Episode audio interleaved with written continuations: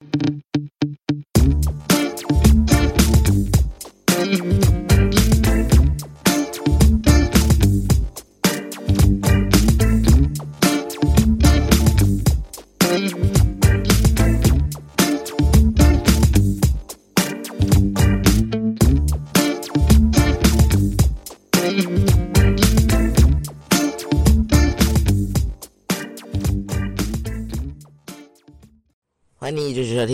拜的居民的深度周报。今天是三月的第一个礼拜，三月的第一个礼拜，我们带你看的是近在眼前的数位娱乐智慧眼镜的进化。好，最近哦，我们的这个 Apple 也准备推出了 AR、VR 眼镜来进入这个元宇宙市场。元宇宙的狂潮来袭，数位互动是的娱乐发展越来越蓬勃。那那相信呢，大家对这个 VR 眼镜呢都有都有这个比较深入的了解，不陌生。但是。要人手一台还是有难度哦，反倒是 AI 科技越来越蓬勃发展。例如，我仅结合到手上的装置进行互动整合，让原本在展示中的恐龙标本活生生的在你眼前。又或者是在两厅院看剧，专属的 AR 字幕体验，让不同的国家的朋友都能够及时享受深度导览。这种近在眼前的数位娱乐智慧眼镜，到底是如何眼镜的呢？又有哪些技术关卡需要去突破？首先，我们带你来了解 AR、VR，甚至是。更高深的 M 二和 X 二是什么？这些差异点又在哪里？M 二、X 二、AR、VR 这四个，你傻傻分不清楚吗？其实有，目前为止大家所听到的 AR、VR 和 M 二都属于 X 二里头。也就是扩展实境，这个大概念一下，只要呢这个设备和软体能够让你体验现实以外的的资讯哦，甚至获得获得这个互动的回馈，都属于 XR。近年来，因为 Meta 执行长祖克伯誓师进军元宇宙而带红的 VR。虚拟实境强调沉浸式的体验，只要戴上 VR 眼镜，不管是在家或者是前往 VR 的虚拟实境乐园乐园哦，都能够让你体验到和哥吉拉对战，或者是到虚拟的鬼屋探险等等的有趣体验。然而，戴上 VR 眼镜呢？需要完全靠这个感官完全的感官遮蔽，以及高昂的售价和电脑的运算，甚至是呢搭配上这个重量的佩戴上的不适，还有操作上的空间需求等等，都是不容易克服的缺点。目前呢还有待市场的检验。相较之下，AR 扩增实境就亲近许多。早在这个九十年代、九零年代的鸟岛明的经典作品《七龙珠》作品当中，他就使用了战斗力探测器这个装置，让我们体会到什么叫做 AR。而现实生活中，战斗力探测器就是在你眼前哦。例如，开车玻璃板上面显示的速度 HUD，就是一种把虚拟的资讯投影到这个现实的物体，这也是标准的 AR 技术啊。好，那提到 AR 呢，就要提到二零一六年的这款游戏，对大大家都知道 Pokemon Go。宝可梦在全球掀起了各地抓宝的热潮，这股热潮至今都没有消灭，也体现出了 AR 的真正强势之处和现实生活结合。而这些年来，在许多的自拍滤镜或者是观光观光的集装活动，都是用了 AR 科技。以现实背景、现实环境的背景当中呈现了虚拟元素的特性，而这仅需要你我都有的虚呃智慧型手机就能够操作，看见虚拟的角色和头饰，入门槛远低于 VR，软体开发的成本成本呢也比。必须打造一个世界的元宇宙，还轻松不少。那既然呢，AR 都能把虚拟的世界投影在这个现实当中，我们自然就会更加的贪心，想要和这些虚拟的角色来互动，甚至像阿汤哥关键报告当中的技术一样，作为一个浮空的世界，呃，浮空的操作界面来使用。这时候，我们需要的不只是 AR 了，而是 MR，虚呃虚拟的扩呃虚拟的扩增实境的更进化版，是混合实境。在 MR 的的这个技术当中呢，不仅有现实和虚拟世界世界的这个叠加，更强调虚拟元素可以跟这个现实的环境。互相作用。例如，虚拟的车子可以侦测到你现实的桌子的边缘而刹车，甚至你触碰虚拟元件会产生互动，或者是抓取效果。而这个呢，技术恐怕就不是一只手机可以办到的。要让 AR 进入 MR，除了手机以外，还要需要。一个能截取外部资讯的设备 AR 眼镜，其实哦，多年来 AR 眼镜主要面题的面对的课题难题就是画面要清楚，颜色要饱满，以及不能对现实的视线有太多干扰，同时还要具备这个轻量化和舒适的特点。再来看看投影技术的。镜和突破，替智慧眼镜带来的新转机。目前主流的 AR 眼镜主要都是采用全反射棱镜和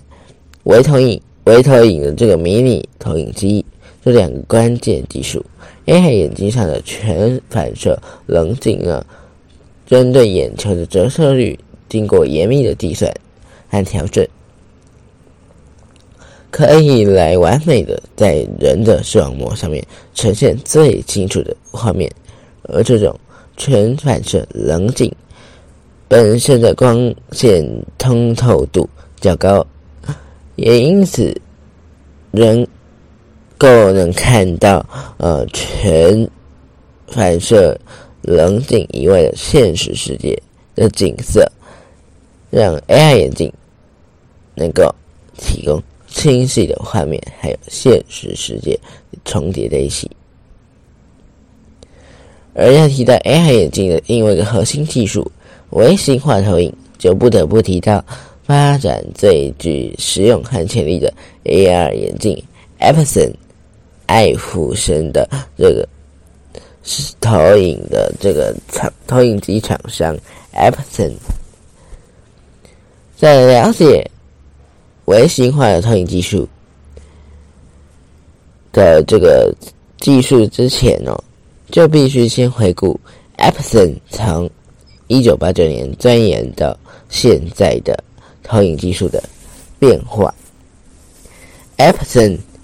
艾普森一开始制作的投影机主要是采用 LCD，和荧幕最大的不同就是它每一个投影画素都使用了三片的 LCD 荧幕之多。原来是因为光光学上面的原理哦，只要有红、绿、蓝三色，就能够组合出各种颜色，也就是三 LED 呃三 LCD 的投影技术。使用三 LCD 的技术的投影机，必须将这个背景的灯泡白光源先滤成三色光之后，再利用三片独立的 LCD。调整各色彩的比例做调变，最后再把这三色光、三色光合并成影像，再投影出来。如此麻烦的反射流程，所需要的空间自然也不小喽。那而且经过这样的折射和滤光以后，纯色的饱和度会比。和对比度总会低一截，甚至会产生近看丑丑的沙门效应。这就是为什么当时早期的这个投影机投出来的简报，往往不如电影影电脑荧幕上面预演的好看。当然啊，投影投影机的这个厂商啊，也早就注意到这个问题，因此。也随着这个手机荧幕一起从 LCD 演进到 OLED、OLED 有机发光二极体，带来新的显示革命。OLED 又有什么厉害的呢？如果说 LCD 的液晶主要功能是调色，那 OLED 厉害厉害的就是呢，它会自己发光，和传统的。LCD 的面板需要以光源和背板来反射光线进入滤光的阶段不同哦。LCD 的 L 呃 LED 的荧幕，LED 的灯泡，经过多位的学校学者的努力哦，甚至包含荣获二零一四年诺贝尔奖赛的三位日本科学家。赤崎勇，以及天野浩，还有中村修研发出的最后一个蓝光 LED 之后，终于达成三原色的成像。自此，荧幕和投影技术都不需要再透过多余多余的这个滤光和反射的步骤，于是面板又可以变得更加的薄。同时又有更好的对比度，而随之而来的 OLED 技术，让面板脱离了对玻璃的依赖，而改用塑料的底板，让犹如科技的科幻道具的折叠式手机，还有曲面荧幕能够成真。OLED 的技术，这个简化了所有的流程呢。成像还比原本的各种投影方式的还还来的鲜艳饱满，很快的就缩减了投影机的内部空间，成了露露营这个狂狂热者的人手一机的便携型投影机风潮。但是啊，问题就马上就来了。当投影机需要播放到眼镜上时，这个难度哦，更是超越便携式投影机许多。在追求微型化的道路上，只有更小，没有最小。而 Epson 早在二零一一年就推出第一只 AR 眼镜 BT 一百哦，不断朝轻量化。与功能性研发，而在二零一六年采用采用这个七 D 有机发光二极体 C OLED 为投影技术发布的 BT 三百，各家厂商呢也分布纷纷来投投入 Micro OLED 的投影技术研发上面，相信不久之后又会有更厉害的投影呃 AR 眼镜的推出。好，现在我们可以看到的最新款次世代的智慧眼镜是这个，这个是这个 Epson 的最新的发展的产品，它的名字叫做 Moverio BT 四十，Moverio BT 四十这款。呃，AR 眼镜主打的最大特色就是提供可随身携带的专属于你的一百二十寸的这个大荧幕。这么大的画面显示，却只投影在你眼前，不仅需要拥有高隐私的特性，在长程的旅行当中，不管是搭飞机还是搭高铁，只要戴上这个眼镜，就只能直接把这个投影片来。从手机投影到你的眼前，解放双手，不用再手疼拿着平板啦，可以舒服自在的追剧或者是看电子书、读期刊论文也行哦。好，除了大大尺寸的这个观影体验、观影体验之外，这款眼眼镜呢，也在博物馆的教育上面大放异彩，就像博物馆把这个。这款眼镜结合这个接驳车，让搭车的你也不无聊。虚拟博物馆的站长担任导览员，也能够为你来介绍各馆区的历史。进馆之后，更能够看到恐龙的标本就在你眼前复活，丰富了各种的逛逛着的这个体验。那，而这个 AR 眼镜还有另外一个好处，哦就是个人化的体验。例如，看电影或者是戴呃看电影或者是这个演唱会的时候，戴上 AR 眼镜就可以看到自己专属的字幕相关资讯，这样的虚实整合字幕体验，在剧院已经导导入了。Epson VT 四十和 AR 的眼镜字幕系统，表演字幕能够及时的传送到正在戏剧院看表演的观众的 AI 眼镜当中。观众甚至还可以选择语言和这个调整位置，甚至大小，甚至呢还能够帮助听障朋友们理解演出。下次如果你有机会，去看表演的话，能够不妨来租借试试看哦。那我们刚刚提到的这个 Apple 的预计的今年，可能在今年就会发表第一款的 Apple 的自行研发的 AR VR 眼镜，那我也会在持续关注。如果你想更知道更多的资讯的话，也欢迎你到资讯栏底下的 Jimmy 的官方 Face，呃，官方 Instagram。按下追踪，你可以在呃这个账号上面获得居民的个人生活以及节目的更新动态。